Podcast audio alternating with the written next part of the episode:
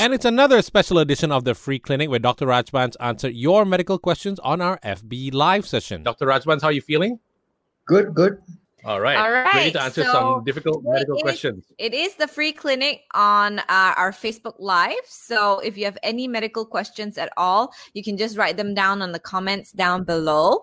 Okay, All let's right. start with the first one that we received from Intan. I'm in my 40s now, but still suffer from pimple breakouts, eczema, and hives. Does it have anything to do with the weather? Because once it gets hot, dry, and dusty, then my nose gets runny. I try my best not to take too much antihistamines for fear my body will develop an immunity to it. And I've I'll, I've tried all sorts of natural soaps. I eat as clean as possible, but it still still flares up. What else can I do, doctor? Yeah, I mean, uh, if you're looking at this uh, whole the things you're talking about is allergies, eczema, you know, uh, uh, so these are all part of the same uh, category. You know, she's probably having a lot of inflammation going on in the body. Now, things like heat, yeah, she says uh, some sort of allergies can do it, and uh, you know, even things like uh, the weather. You say, you know, the weather, but most of the time it's just some toxins, some sort of food that she's probably allergic to. So these are some of the things that she has to look at. I mean, she's good. She's eating clean, and you know she is trying all the, the you know the like natural soaps and all that. But the other thing that sometimes we don't realize is things like you know stress, poor sleep. All these also can increase your inflammation, can actually trigger off this type of uh, you know uh, symptoms. So uh, I would actually try uh, again looking at her whole lifestyle. Uh, so eating clean is very good. Uh, look at the environment, anything there that could be causing allergies. If worst come to worst, she has to go and go for an allergy test look at food intolerance. Some of these are some of the things that can be looked at. Uh, time being, I would want her to, you know, even try a course of probiotics she's not tried before. Because probiotics, uh, they say sometimes the toxic gut syndrome can also cause this type of symptoms. So uh, these are some of the things she has to look at. Now, uh, I would really, a very bad uh, situation like hers, I would really want her to go into a whole sort of cleansing diet. So looks at things like detox, you know, sometimes things like intermittent fasting can help. So it's a whole lifestyle change that you look at. And uh, because it's, it's just chronic inflammation going on in the body. And these are all part of the same spectrum, her eczema, her allergies, part of the same spectrum. So Pimple breakouts as well. yeah, it's same. It's the same thing. You know, when you're young, maybe it's a bit of uh, they say the hormonal things, but as you're getting older, like this is all part of free radicals, inflammation, and this is a whole spectrum there. Food, your stress, your sleep, you know, toxins, uh, chemicals, a lot of things that are going in, and that could be even from your environment. So it's a whole thing to look at. Not easy. I agree with her that too much of uh, medication like antihistamines or sometimes doctors can give you steroids. All these I would avoid if really possible, unless it's really severe. And even if you do take just a short course for a while, right? But uh, overall, this is the things he has to do. Uh, overall, like I call it like an overhaul of your whole body, lah, you know. Uh, Does uh, And, uh, for something like Chinese medicine, because technically, isn't something like this what Chinese would say is your body is heaty in a way? Is it true? Yeah. So, I mean, uh, I think what they when they mean by heaty is probably inflammation that we talk of in the as Western doctors. Sometimes that's a good idea, you know, looking at alternative therapies, you know, whether you look at Ayurveda or Chinese medication, homeopathy. So sometimes they have uh, therapies that might be helped because Western medicine we only can control symptoms, we don't have cure. Mm. It Mm. must go to a qualified person because you whoever you're going out there, if it's alternative, make sure it's someone very qualified.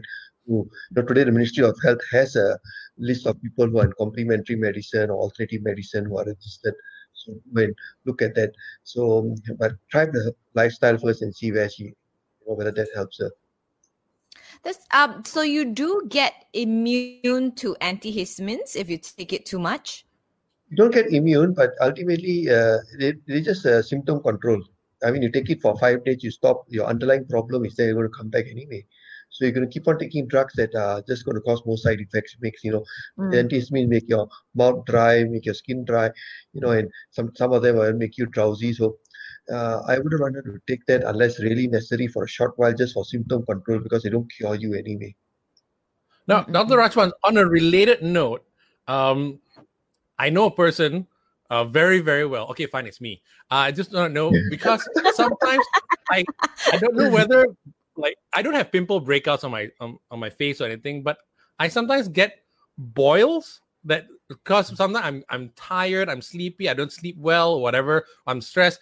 I get boils in the strangest places. I won't tell you where, but why do they happen? Are they is it the same thing as eczema and hives and pimples? No, this boils basically is infection, you know, and it's normally because of uh, skin infection like streptococcus or staphylococcus, and that normally ha- happens when your immunity comes down. So sometimes what you, you're saying is, you know, stress and, you know, not enough sleep and sometimes uh, wrong diets and all that. It's a stress to the body. So your immune system actually comes down and you're actually getting skin infections, right? Uh, so these are some of the things you uh, have to be careful because that means suggest your immunity. You, you know, go ahead. Uh, you don't have diabetes or anything, isn't it? No. But that's the one thing you have to really look at. If people get boils, you must check for sugar. Really? Otherwise, it means, yeah, because uh, people with diabetes are more prone for things like this because again the immunity comes down. So uh, a lot of time people don't know, you know. That's why when I, we talk about this COVID, it's your lifestyle that actually you know about uh, outside things we talk about, you know, your social distancing and all hygiene and everything, very important. But building up your immune system is also very important. So the right diet, exercise, you know, having the right amount of sleep, re- reducing stress, maybe certain supplements to build up your immunity. So all those are important. But sometimes we forget about that part of it, you know. So I think that is also very important. So wow. you just check How and see what problems your boil. Sorry, what's that? How do we know what is a boil and what is a pimple? It could be a pimple that's a very large pimple. Does it Yeah, turn into a boil? Most, most most of them are basically infection. You know, the pimple also is just some infection that's going on. The Boil is uh, probably getting bigger. That means the infection is getting, or in the simple words, getting more, right? And uh, Mm. so sometimes boils you end up having to take antibiotics to cure it, you know, antibiotic Mm. creams. Uh, but if you find your immune system gets better, it will go away. Oh, okay. So it's all got to do with your immune system in the at the end of the day. We were just talking about this because uh, Belle and I are very particular about our, our of eating well now. Try because we we hang out with you so much, Doctor Rajbans, that you always talk about um, the blue zones and eating well because that's the real key to keeping yourself healthy. But I never knew that boils could be the sign that I might not be eating as healthy as I should be. Maybe I'm I might be diabetic. Really? Uh, good to check. When was the last time you checked your sugar? Uh, I know I'm a sweet guy. I never knew that uh, I, uh, there's a lot of sugar. Uh, Just make sure. Have you Uh, ever checked for your sugar levels actually? No, I, I don't have a history of um diabetes. Oh no, my grandmother had it. Um, maybe I should go and check it just Just in check it. case, right? Just in case, yeah. And get them do the three month sugar, the HbA1c, the sugar in the cell, which is more accurate. So just get that done. Uh, just just to rule out, you know. And then after that, again, look back at your. You know, a lot of times, simple things like poor sleep or stress itself, people don't realize can reduce your immunity. You know. Yeah, because it doesn't then- happen all the time. It's just Yeah. once in a long while. Like once, then it happens once every two years, and after that, it not, doesn't happen for a few Oh, years, and then it comes back. yeah. You know. They can't. It then can't be diabetes because diabetes uh, they they get it very recurrent very often. So that is probably just the Oh. phase where your immune system came came down and you know you get a. So so I wouldn't worry about that. Yeah. But I still might should check still check my your sugar. Yeah. diabetes. Yeah. Yeah, just check to see. All right. We're joined today by Dr. Rajbans for our free clinic on HealthWise. Uh, and if you have any medical questions at all, you can leave them in the comment section below, and Dr. Rajbans will be able to answer them directly for you right now. And we have a question from Liz Hodges. Uh, Dr. Rajbans, may I know if I take glucosamine plus three in one for my knee can help that I don't have to go for knee surgery? Yeah. I mean, Can someone uh, take glucosamine? Yeah, just to help their knee. Yeah, I mean, when she said three in one, they talk of glucosamine, chondroitin, and MSM. And uh, it all depends on what stage your, your osteoarthritis is. Because you grade one to four, uh, grade one is very early. Grade two is there's some, you know, inflammation going on and some damage. Grade three, where they are, you know, you're losing most of the cartilage and your joints are, uh, you know, uh, getting worn out. Grade four is basically all the cartilage is gone. Now, I think if you're still in uh, grade one or two, taking things like glucosamine might sort of help the pain, might sort of, uh, you know, delay uh, the progression of the disease. Uh, you know, very contra. Some studies say they do, some don't. They say they don't. Um, so, but basically, from my own patients who I've seen who start early, they sort of, you know, get symptom control. Their pain gets better, their mobility gets better, and I think that's good because they delay. But once you go to grade three or four, uh, I, I don't think so. You you those those uh, you know supplements will help anymore. Uh, now, why do you need surgery? Very simple. One is the pain is unbearable. That means, in spite of you know all the modalities you're using, the doctors are using, whether physiotherapy or painkillers, your pain is still not getting better.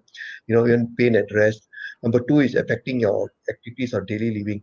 Like some people still want to go out there and you know swim or, or ride a horse or play golf and if they can't do that anymore it causes depression you know so they want to get their knee operated on right? Where somebody else who is just happy just as long as they can just walk in the walker they don't mind. That's enough for them. So the the involving activities or dealing is varies from person to person. So some people want to be more active and this knee is really causing them an issue. They might want to do surgery earlier and the other one is the pain. But you know doing a surgery again is for its own consequences. So uh, though it's safe nowadays but still you know you want to prevent that. So again picking up things early exercising getting your quadricep muscles strong making sure the muscles around the joint are strong uh, uh, trying all the supplements and all that will help. Now the own studies have shown grade 1 and grade 2 respond well to stem cell therapies and a lot of research going on in that. So once again if you have gone to grade 3 or 4 you you against stem cells won't help. So it's important to see where you are and if you have a knee pain, go and see a doctor so at least he can tell you where you are. You know, is it really osteoarthritis? And if what grade are you in? And what are the some of the there are also other medications that are non-painkillers that have some benefit on the on uh, you know osteoarthritis. There are different type of supplements that are coming in, made from soy, made from uh, avocado, and all that seem to have some benefit. So these are some of the things you know mussel extracts are helping. They say omega threes may help in the, some of the inflammation so again, go back and talk to your doctor and see what you can do to prevent or slow down the progression. You know, as long as you can. You know, ultimately, if surgery is option, then no choice. But if you can delay it or prevent it, that'll be the best. So just taking glucosamine will not help if the problem is uh is already in stage three or four. Yeah, I, then I thought it will help much. You know, uh, you I mean still can try to see whether it helps your pain, but I doubt it will help much at that stage. So it helps much mm. in the earlier phase. So if this only is this only something that older folks go through uh, joint pains because at what point I mean are you, should you be in your 30s or 40s when you start feeling joint pains and then you should start taking glu- uh, glucosamine? I think all depends again. Some people, uh, you know, because of trauma, the way they have. Uh, see, I, I have a problem with my knees because when I was younger, I used to play a lot of hockey, a lot of injuries. At the same time, to run marathons at those days, you know, half 10k, uh, half marathons. So combination of that, I did have a problem with my knees. So, so I got patients in the 30s and 40s who have, you know, you know, jogging on the hard surface, you know, and people do that, you know, people don't know they're younger, they think anything is possible. So trauma during sports can cause uh, you know, damage to the knees that to start the uh, inflammation going and arthritis start. So we got patients in their 40s and 50s who had to go for knee surgery, you know, mm. and you want to avoid it because uh, good that the joints now are much better. They can last more than 20 years. But still, if you get a surgery done in your 40s, you, you know, at your 60s, again, you're in trouble because you might have to do another one. So, uh, so you want to delay that and all. But uh, yeah, I agree with you. Most of the people who have OA are in their 60s and above. Right? Most of them are older people, but some because of trauma or sports injuries can get it earlier. Now, for example, for for someone like us in our late 30s, in our early 40s, and we don't have knee problems yet, if we take glucosamine, will it help in the long run? Actually it's no point you know because i thought uh, if you have any issues you don't simply take something for no reason now remember glucosamine is normally contraindicated in diabetic because like the oh. words say glucosamine uh, because it can shoot up your sugar in diabetics now what about normal people i'm not sure so if you start taking glucosamine at a young age without any symptoms we don't know whether taking it over how long you to take it, you know, five years, ten years, twenty mm. years, you don't know. You don't know whether over long term it will disturb your sugar. So uh, I would just go for good exercise, make sure your quadriceps are strong, the muscles around the joints are strong, and that's that's what you should focus on. And don't do anything that will damage your joints. That's basically prevention. Are there any supplements that we can take to prevent osteoarthritis from developing at later age? I don't know whether there's anything to prevent, but I think one of the focus, uh, osteoarthritis is an inflammatory disease now. We know it's inflammation, so acute inflammation do occur. And what you can do is take things that reduce inflammation overall. One is diet that's full of, you know, uh, anti-inflammatory stuff, so your vegetables, fruits, your herbs, spices, uh, things like turmeric and cinnamon and all that. And they say some supplements that are that helps in inflammation, like your fish oils, you know, omega threes, your turmeric, uh, all these things that reduce inflammation. Uh, the body probiotics also can help that. Uh, you know, taking antioxidants to reduce free radicals. So whether that will help in prevention, uh, we don't know because prevention studies are very difficult to actually do because you don't know how long it will take and how long you have to monitor people. So, uh, but we know that this uh, eating the right diet, taking the right supplements can reduce inflammation, and that I suppose will help in the long run. So no harm, you know. But again, mm-hmm. make sure you you get the right sort of dosages or get some right information before you simply go and take anything into your body. And remember, supplements supplement your lifestyle. Huh? They don't replace your lifestyle. So lifestyle is still the key. Now, do people ever get over osteoarthritis? Uh, I mean, if you continuously take glucosamine like like this Hodges, do you actually get better, or is this something you just have to manage? I suppose yeah, I don't know whether it can reverse. I thought it can reverse, but I suppose you can prevent it from getting worse. So if you you know make sure you don't get it into the later stage of the grade of the arthritis. You know the main thing is you want to be pain free. You want to be mobile to do all the activities, and you want to prevent the surgery. And I think that's where you have to look at all these other things to do, you know, right exercise, the right nutrition, the right supplements to support that, prevent it. And I suppose reducing inflammation is good because you know a lot of diseases today are secondary to inflammation. So reducing inflammation in the body, you know, it will help prevent even the other diseases that are you know that we have. So I think that's important.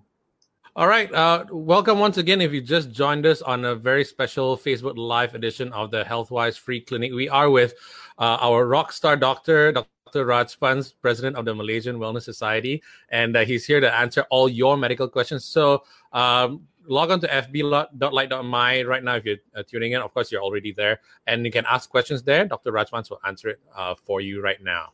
Now, there's a follow up question to uh, Liz's uh, glucosamine and knee question by Ronnie Tam. Does reducing jogging activity in old age reduce knee joint issues? Again, that's a actually very interesting, good question. You know, because uh, I you know I, I see people, some of my patients in their 80s still jogging. You know, and they seem to be okay. And then I got others who have you know uh, in their 50s and 60s already got knee problems and they stop jogging. Uh, so I think hmm. there must be a genetic component to that that part of it. Uh, but again, um, uh, doing it right, you know, having the right technique of running. Uh, I think someone in sports probably would do say this better, but right technique, wearing the right shoes, running on the right surface will definitely help. And if you start having pains, I, I would advise them to stop because uh, as you get older, the chances of uh, you know going into more problems are there. Uh, uh, I, I, for example, I stopped jogging long time ago. I go more into walking now because of the issues with my injuries to the knee. So for me, walking is uh, brisk walking is what I do now. And so again, I think it's very individualized. Uh, if you're okay, you have got no pain, you're very good. You know, you jog, nothing happens. I, I then fair enough, we carry on. Uh, especially if your doctor says you're fit to carry on. Um, but if you start having certain issues or pains and all, then I would actually for not jog when you're older. Uh, then I would actually go more for brisk walking. So again, depends on very individualized. Uh, you know, very difficult to say who can or who cannot, right? Because I mean, we we see people in overseas who are in the 90s and 100s who are still jogging. You know, so yeah. Uh, whether whether how they maintain and what not probably there's a you know some all of us uh, have our problems with our genes so whether they are able to switch off that that uh, genome and they are able to run that age. But I think majority of people as they get older, I would think that they should actually go more into brisk walking than carry on jogging. All right. Uh, actually, Dr. Rajbans, your your injuries, because you you said that you actually have uh, knee joint issues from all those years of playing hockey and whatnot. Do you get it specifically at when when it? Because I have a friend who goes through that. Uh, he's older. He's around sixty plus. It happens only when it rains. It's not always. Uh, it's a it's it's a constant thing. How do you how do you manage that? I mean when it's only based on weather and and certain circumstances. Yeah i suppose the cold cold can aggravate there's a lot of people in the winter in overseas their joints seem to have caused more pain. They said they love hot weather. They like to come here. Uh, i think cold aggravates the you know the uh, surprisingly the pain in the in the joints. Uh, so i suppose keeping warm uh, using some heat therapies there are a lot of uh, gels and sprays out there that can help you to relieve that uh, symptom during that acute phase. But now we know osteoarthritis is an acute inflammatory disease. So, uh, so during the inflammation, you can try uh, really painful. You might have to take certain medication.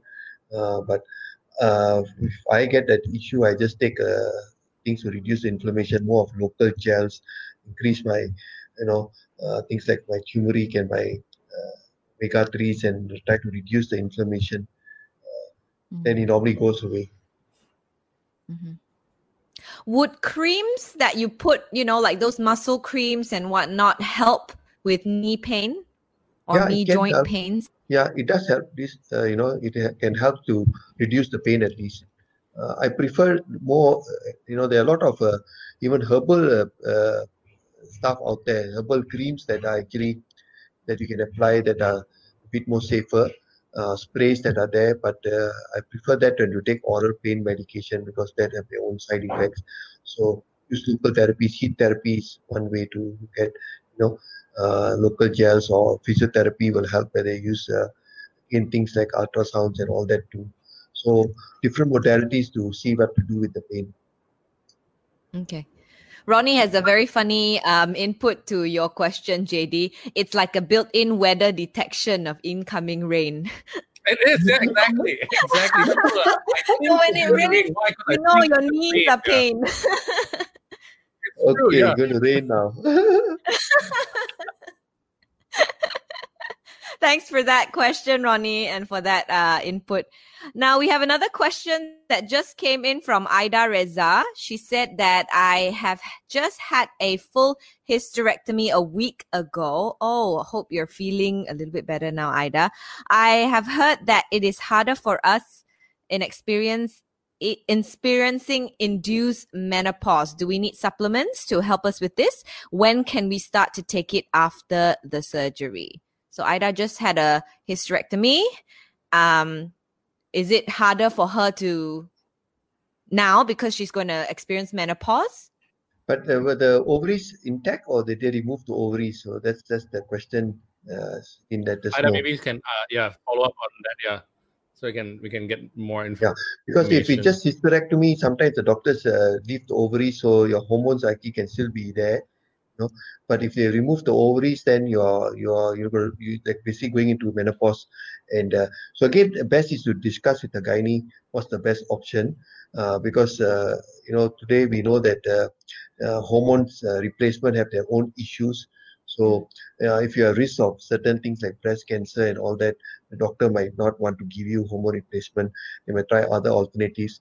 But if you're not at risk and you you if you're going to get symptoms uh, so all depends also on the age, you know, and uh, so that's something you have to. I think your gynae will be the best person who operated on you to discuss with you uh, what's the best uh, option for her. Uh, you know, again, healthy lifestyle, you know, exercise, all that. So even though women when they go menopause, estrogen and all progesterone goes down, but you remember our other hormones like the DHEA, pregnenolone, your growth hormones are all there right? And all these respond to the healthy lifestyle, a good diet, exercise, sleep, stress, all that will reduce the bad hormones like cortisol, reduce the good hormones, and they can actually compensate for the hormones that they have lost, the estrogen and progesterone, right? So I know people, women who are very healthy, who have gone into menopause, but because they got a very healthy lifestyle, they don't get all the problems of menopause like others do, you know. So I think it's important for her that a real good healthy lifestyle is there, but whether she needs uh, any hormone replacement depends on whether ovaries are there or taken out, and if she does need, whether uh, she's safe for her to take. So that the gynae has to discuss with her. Actually, outdated. She said removed ovaries. Removed, huh? So so definitely that means Yeah. she needs uh, so she's hormones are going to be low. So this is something really she's needs to discuss with her gynae and see whether she needs and then for how long she needs. You know, because uh, they have to look at the overall history, uh, risk of other problems. You know, some people are more prone for like say thrombosis, risk of breast cancer, family history, all that the gynae has to look at all that and then see whether it's safe for her and then how much to replace. All that is something uh, again, uh, you know, the doctor did the operation for be the best person to discuss this with her. How about supplements, doctor? Can she take any supplements to help with sort of delaying the onset of menopause or or reducing the symptoms of menopause? Yeah, I mean, uh, uh, do people do take things like evening primrose oil, omega threes? This, this is some of them do seem to help. They also herbals, uh, uh, you know, but the herbal ones are just like your history taking a hormone replacement. So again, that one she has to discuss with like black cohosh, she has to discuss with the gynae. But taking omega threes and EPOs, that should be quite safe. Uh, Mm. she can uh, look at that first before she wants to try a, a child. Okay. And she can take it now, one week after surgery, or should she wait a little think while uh, longer? uh, anything you just wait. You know, all the surgery uh, effects will go away in about six weeks. So I would wait until then and then sit down and discuss with the gynae or do our own research and see what's the best option for her. Another question now from Errol. Uh, he said that he was on a wheelchair for one year. After discharge from hospital, I did physiotherapy and then I started to take uh, hyaluronic acid. And in one year, I could stand up and walk. So I canceled my knee replacement operation. I'm 71 years old now. Wow. Yeah, so I suppose two question uh, there. the combination of the physiotherapy and uh, you know and uh, probably that was uh, so if she's uh, you know knees. Uh, I think his uh, operation was what operation he was thinking of. They wanted to do for him. His knee, isn't it? I think he cancelled his knee replacement operation. He was he was due for knee replacement operation, and he, it was so painful that he was on the wheelchair for a year. Uh, but he was discharged from the hospital. I'm not sure whether he went into the hospital for something or Based not. on just taking this uh this acid, he could walk again and didn't need knee replacement surgery. Is that yeah, so I think is that- it's a. I don't know because you don't know how bad his knee surgery, but he was definitely in pain because, uh, and then of course he's affected his uh, activity, so he's on a wheelchair. Uh, but like I said, arthritis is an inflammatory disease. You know, it can flare up and come down, flare up again. Physiotherapy will definitely help. He's taken one of the supplements that uh, you know, there. Like I said, there are many supplements out there, from glucosamine, chondroitin, MSM, the avocado, soya base, uh, now hyaluronic acid. Uh, whether that actually helped or whether it was part of his disease, uh, you know, up flares up and going down, or whether the physiotherapy helped. And so I think probably it's a combination of Mm. all, and that's very good. You know, if he's uh, able to uh, delay or even prevent his surgery, that would be good. So, uh, what exactly helped, we to don't know. So, uh, I see that a lot of patients actually can have flare ups and then they go away, and uh, uh, well, whatever he's done, I'm sure it was not only just the supplement and the physio, it's also probably his lifestyle that he must have improved. So, all that will help. Uh, so, So should he continue taking it? There's no harm. I think he carry on taking it, but I think uh, uh, just hope that the flare up doesn't come back. You know, uh, he should. Uh, I would assume even if carry on the physiotherapy that he's doing. I mean, once you learn what to do, you can do it at home. You know, the therapy, the Mm. exercises for your muscles, for your knee, and whatever else they have advised him to do, he can carry on at home. Okay, hope that answers your question. Well, I think Errol was just trying to uh, come in and talk to us about uh, knee, like Oh, a knee the- surgery. We were talking bit. about it earlier, right? Like how to avoid knee replacement surgery. Okay, now we received another message or a question from Wing Hong. Um, what causes continuous purging, doctor? I've been experiencing it for the past two days. I went to the clinic this morning. They gave me charcoal tablets and loperamide. Please help. I mean, uh, uh, you know, gastroenteritis, probably that's what she has. Commonest cause is still infective, you know, virus, uh, bacteria. Uh, if she got just diarrhea and no other symptoms like vomiting and fever, probably just a mild, uh, you know, viral thing. Uh, rotavirus is very common for that. The other viruses, sometimes toxins, you know, eating wrong food.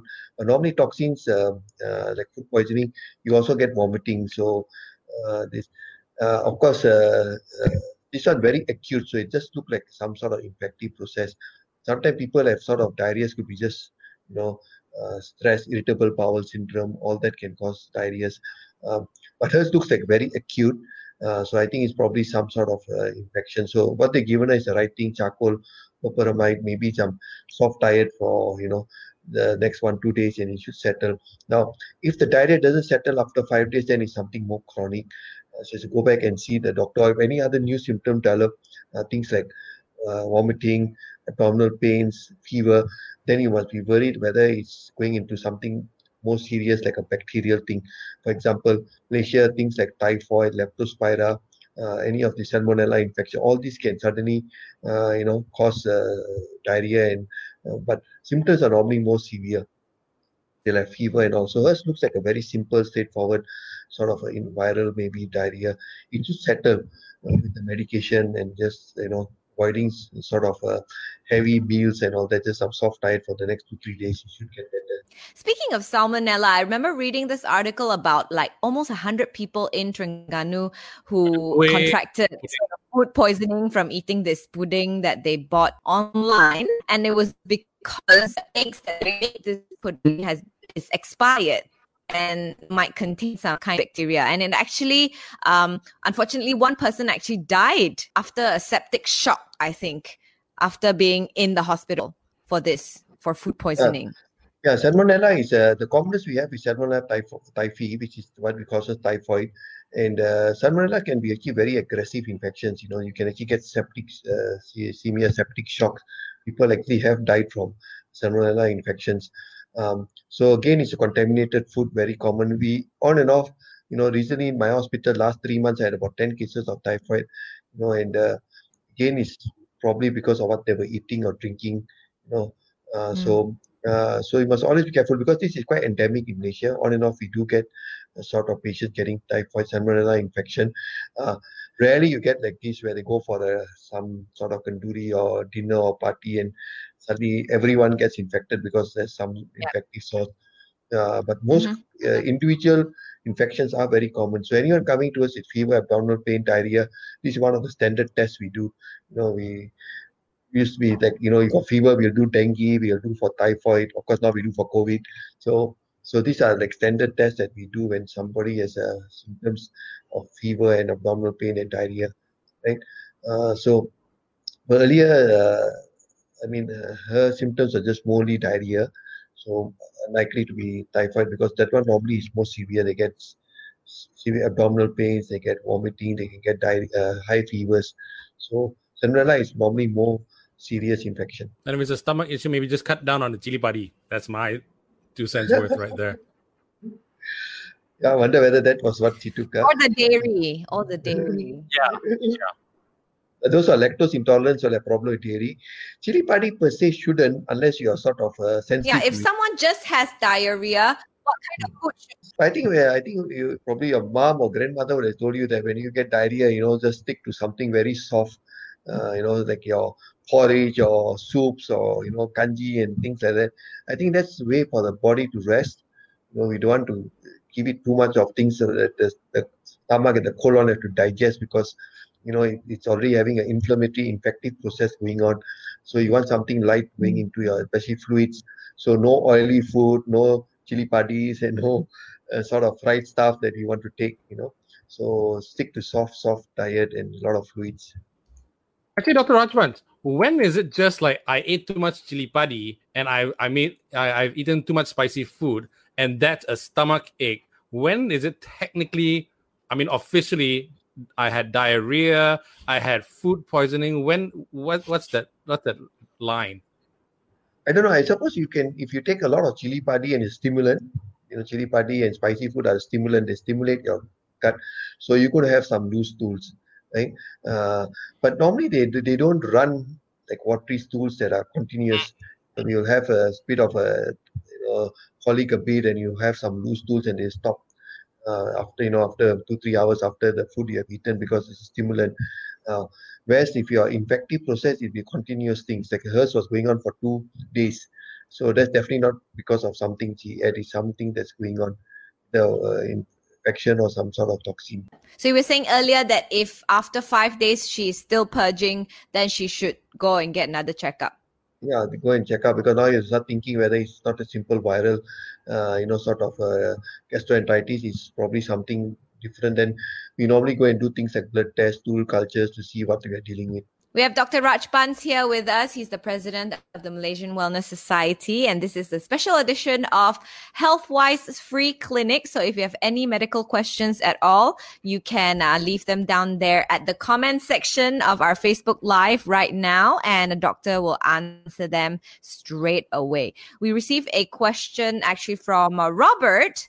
Um, his question is about this new norm. Uh, with us going back to work, we've grown accustomed to having to use hand disinfectants to keep us clean, but I've noticed my hands get incredibly dry and sometimes hurts. Is is having too much disinfectant bad on our skin? Yeah, I suppose the type of disinfectant because a lot of them got alcohol, and if you're Yeah. sensitive to that, you can have the dry skin. What like even I have the same problem. If I use a lot of the strong alcohol, once I get dry skin, and sometimes you know it gets like a bit uh, painful. So like I use a lot of herbal ones now. You know, there are also herbal sanitizers that are there, which are much gentler, much safer, and also just as effective. So you can try things like that. Uh, you know, so look at your sanitizer and see whether it's uh, something that's got too much of uh, you know, chemicals or, or alcohol, and then maybe change to something more gentler. Um, uh, of course, again, don't get paranoid about you know that every few minutes you have to put the sanitizer on, you know, because once you put it, unless you're going and touching places that are not sanitized. Let's say if you're in your office and it's a clean environment or at home, you don't have to keep on putting that sanitizer, you know. But if you're touching surfaces that are dirty, you know, then you might want to do that. Or if you're, you know, uh, meet someone that you're worried you want to use the sanitizer. But uh, yeah, some people are actually allergic to these uh, sort of sanitizers and the chemicals. Um, so their option would be whether to wear gloves and then use the sanitizer.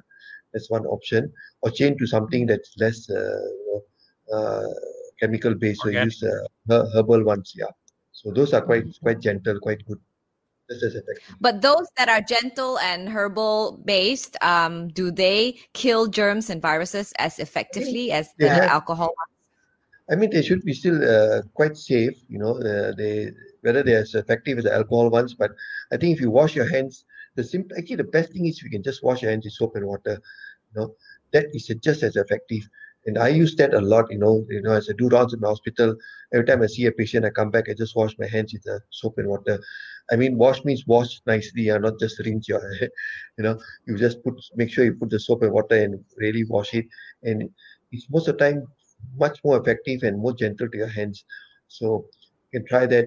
Uh, but uh, I think uh, if if you're having problems with allergy, now if you're gonna have allergy and you have breakouts, uh, in fact that's more dangerous because now you got Mm. actually sort of a skin breakdown, and that's where more easier for other infections to even come in. So uh, if you're getting that problem, uh, change the sanitizer or wear gloves.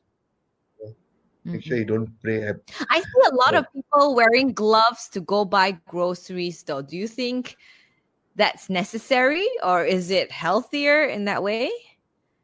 I mean, I don't think so it's necessary. So far, no one is from WHO to even Ministry of Health have not said that gloves are a must. Uh, I suppose if you are worried and uh, maybe they have the same problem, they are allergic to sanitizers, you know. So I know people ha- have that issue. Then maybe, like I said, gloves is an alternative because if you put sanitizer on your gloves, it's okay because you're not going to disturb the hands. So, uh, so maybe that is something else you have to think of. But it, by just wearing gloves itself is not really uh, necessary because you know, I don't know, one asks us to wear gloves. Mm. In hospitals, you All don't right, wear gloves unless you're examining a patient. Then we wear gloves because we have to examine. Yeah. All right, let's move on to our next question from Siti Majiha. My husband ha- came home last month after being cured of COVID 19, and now I am pregnant. Uh, is my baby in danger of contracting COVID 19?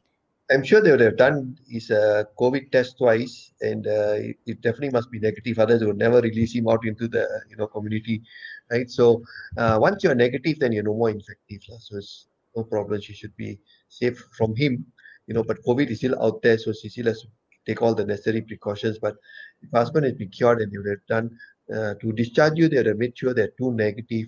And now they're saying that even after 14 days, COVID is not so infective anymore. So now they, in fact, as soon as you complete 14 days, they can discharge you from the quarantine. So I think you don't have to worry. I think she's worried about um, the baby because I think maybe she got pregnant after the husband came home um, after being da- I'm sure they discharged from hospital. Yeah, so he would have been negative, and I'm sure they would have screened her because she's Mm. in contact with someone who's positive. So I'm sure she would have been screened and she must be negative. Right? Or other thing, whether they quarantine her and she got no symptoms, so should be no problem. But there's Actually, the virus Dr. live in the sperm? I guess that's what she's worried about. No, but uh, have had. Uh, I doubt that will be a uh, because so far we got no uh, nothing to say that he can uh, transmit that way. It's still the droplets that, uh, that is transmitted. Actually, Dr. Ashwat, on the flip side of that, um, because he, the husband actually contracted COVID 19, he's cured. So I'm assuming he was positive at one point. He got over it. He's negative now. And then now they're pregnant with a baby. Will that baby automatically uh, pick up antibodies for COVID 19? Does Is that how it also works? We don't know. I'm not sure of that one. Uh, whether you, uh, you know, we're not even sure whether person COVID can get antibodies because right now COVID is so new. Nobody seems to be sure. You know, they say not everyone is, uh, you know, uh, converting to, you know, uh, getting antibodies.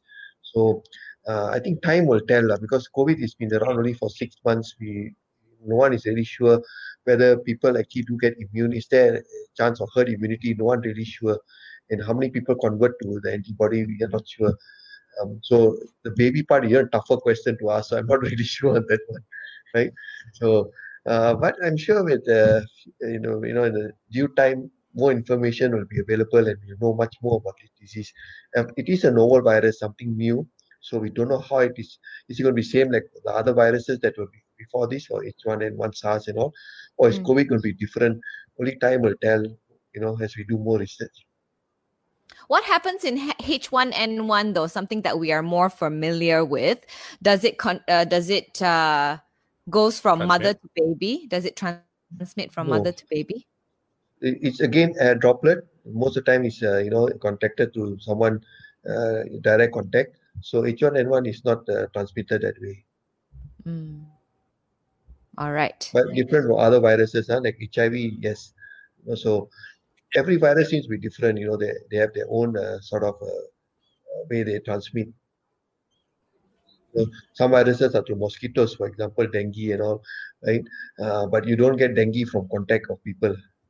Mm. That I, if I got dengue and I dengue right now because I Huh? think it's a it's a season right now for dengue as well. Yeah, well. so now dengue is in fact getting more than uh, this thing. But if you got dengue and you cough to someone, you won't the other person won't pick up dengue, right? Yeah. And it's also a virus. But a mosquito must bite you, with- person with dengue and bite you, then you can get dengue, right? So all these virus, you know, all are so different. You know, it's interesting that uh, you know every Unless you virus seems bite to have their own on the characteristics. network. They have different personalities. Yeah, yeah. maybe. Yeah. Yeah. So COVID, we have to wait and see where how it behaves and what happens. Yeah. Okay. All right. We receive another question from Pam. Um, after having a stroke, can my father continue his Tai Chi? Is it dangerous for his brain? This No, I think I think uh, if he's uh, uh, already on medication and you know he's uh, the doctors have discharged him, he's uh, uh, you know uh, uh, back to normal. Uh, I, I think Tai Chi is a very good exercise to do. You know, I think it's a it's a great exercise. Most people with strokes, we put them on a physiotherapy program anyway, which is a lot of exercise. You know, we do a lot of uh, rehab. They do sometimes two hours a day. So I think uh, going on back to Tai Chi will be something I really would recommend to do. Go ahead, don't worry. As long as blood pressure is well controlled and you've got no other issues, the doctor says you know safe to go home. He's on, uh, on the medication. He should do Tai Chi because uh, prevention is good. Tai Chi is help his muscles regain his strength, and uh, and it's actually a very good exercise post stroke. Qigong, Tai Chi, all these are good. Uh, of course, he must make sure he don't overexert himself. Uh, but Tai Chi is a slow exercise, so I think it should be no issue. All right. Is there anything that um, Pam has to look out for though after uh, to care for a patient after suffering from stroke? Yeah, I mean, strokes are there many different types. Whether it's a hemorrhagic, whether it's a was it a block, an infarct, uh, where which part of the body, you know, was it like a paralysis, or sometimes they just get, uh, you know, uh, what they call upper motor neuron just over the face. So it's all different type of strokes. Uh, and uh, but once they've gone over the acute phase, now they have to look at rehabilitation. And most of the time, we put uh, medication to prevent further stroke, hypertension control that diabetes, make sure you control it, cholesterol, we bring it down, and put them on an exercise program to rehab. So basically, he's now going to Tai Chi, which is sort of a rehab also. Uh, but if he gets complaints like, you know, when he goes Tai Chi, he gets giddy or he feels unsteady, then quickly he must go and get checked up. Otherwise, if he's mm. fine, then no issues, go ahead and just carry on. Because the stroke is like it affects the brain, right? Just like how yes. a heart attack attacks the yes. heart, the the yes. vein, the heart, it attacks the brain. Yeah, so it's a brain attack. Instead of calling a heart attack, you call it a brain attack, right? Uh, but there are certain uh, different types of strokes, you know, where it's a bleed, hemorrhagic, which can be more serious, more severe, or blockage where it just blocks one blocks one part of the artery depending on which artery. So you can get like a complete weakness or it can just uh, it can be complete zero or you can get just mild. So all that uh, varies. Uh, he seems to have recovered. If he can do tai chi that means he's probably recovered from whatever that happened. And uh, mm-hmm. he now should actually go into an acute uh, active rehabilitation program. And tai chi is a good way to start all right. Thank you for that. So this is the free clinic with Dr. Raj Bans on HealthWise today. So if you have any medical questions at all, you can send them in to us right now on our comment section. Just type it there at the comment section and Dr. Rajbans will answer it for you immediately. And uh, I think uh, Liz has a follow up question to her, uh, to how she can work out. She's asking whether or not, um, if she's, if she goes on the treadmill it'll be okay for her with her knee pain. Because I think earlier um, we answered Ronnie's question, like, would it be okay to jog at an older age? So, if is it okay to walk on the treadmill? Yeah, again, uh, yeah, again depends on uh, how severe your knee is uh, or, or which grade of arthritis. But start off walking and see how. If there's no pain, you know that's a good way to start slowly building up your exercise. But i also wanted to learn to do some you know exercises to strengthen her muscles around the knee the quadriceps and all that. Good. But i think walking is a very good exercise to maintain you know and mm. but start gentle. See if there's no pain then you can slowly improve and you know build up on that. Of course if there's any pain then you have to stop and go back and see the doctor to see whether you know if uh, something else needs to be done. Uh, so, but if there's no pain, then I think walking on treadmill, I suppose treadmill has got, uh, it still can cause a sort of, a, you know, stress on the knee. But if you go gentle and go slowly, you can actually slowly strengthen your knee and, you know, slowly build up from there. So, but actually, on that, a lot of uh, athletes who have ACL injuries, uh, they don't go on a treadmill. What they do is they they actually do aqua, like they, they go into the into the pool and then they they they train within that in that that space is that something that um, liz can yes. um explore? i think if you can do that it's very good because a lot of my patients who are old who are osteoarthritis who also want to exercise and they they're scared of surgery or they, they're not fit for surgery the best exercise for them is walk in the pool mm. That's the best exercise. It takes away the gravity takes away gravity takes away the pain. No impact. exercise. yeah just walking up and down the pool. And uh, you know, I had a hundred and one year old lady whose granddaughters used to hold both her hands and walk up and down the pool, you know, 10 times, right? So, uh, and, and she, I mean, 101, you didn't want to operate on her knees, you know, and uh, uh, so she had pain when she walked on normal surface, but walking the pool was fantastic for her, you know, and went on to live another till 104. So, you know, that's a good exercise. You know, they we call it hydrotherapy in the you know physio. So Mm. uh, that's actually very good, very safe, no problems. You can actually do that. Is there a place here in Malaysia that provides hydrotherapy that people can go to? I think there are many places. I think there are one, two hospitals. I think that provide hydrotherapy. You check out and see, but most of the places today don't because it's not easy to maintain the, these pools, and uh, Mm. most people, you know, don't want to share their, you know, go to a place where other people also. Uh, so it's not taken off Mm. very well in uh, this country. So I don't know whether there are any more still running out there because I think most of them actually stopped the hydro pool. A lot of them now use a lot of special machines there are special machines that are available that help you to strengthen your knee uh, using this you know this new technology and using new machines a lot of them come from europe and other places where they, they work on your knee and these are just Mm. all machine based so i think that that's the trend today than to you know than to go back to things like old things like hydrotherapy so that's where the physiotherapy are going into that more into high tech uh, ways to you know, help improve your joint and your knees and you know use things like braces and all that uh, things to help stabilize the knee. So I think that's the way that is going. Uh, so I don't think so. There are many hydrotherapy, but hydrotherapy basically you can find any pool anywhere and walk inside. Which unfortunately you can't do right now because Right pools you have not can't, been lah. opened. Yeah, right now you can't unless you're working uh, staying in a place where you have a pool, you know, for condos. Then you, Yeah, you can. yeah. No, even condo pools are still closed to public, I Is it? think, Oh, unless you have a I yeah. mean, if, if you're To- staying there, I think you can. Yeah, I don't know. Um, how about low tech knee guard, uh, doc? Will that help? I Because mean, my you can grandma has been using knee guards for the longest time. Like, um, I don't know whether it helps or not. again, it's uh, again some people wear the knee guard and say the pain gets better, and they can walk. So go ahead, lah. You can try all these are simple things you can try first. Okay, thank you very much, Doctor, for that. Uh, let's get to our final question from Magus. Uh, my husband recently developed an allergy to seafood. He's never had any issues before, so why would someone pick up allergies at 60 years old? Should I be concerned that he will develop other food allergies? And how can we check for that, Doctor? Yeah, I think that's a good question because people have come and asked me this, you know, that suddenly out of nowhere they've been, let's say, eating prawns all their life, and suddenly one day they took prawns and they got allergy. And I think it's not the prawn per se because all the seafood, one of the things they do is they are actually the scavengers of the sea. You know, Mm. things like your crabs, Oh. your mussels, your, and they probably have taken some toxin into their body. You know, they have eaten that, and now you're eating that toxin, and probably that toxin is causing that allergy. It's probably not the seafood. So I got people who have taken prawns all their life or mussels and never got, and then one day they get allergy, and then later they try again and they don't get the allergy anymore. So it could be some toxin in the seafood that actually caused the allergy at this age. You know, because if it's really allergic to prawn, you would have got it much earlier.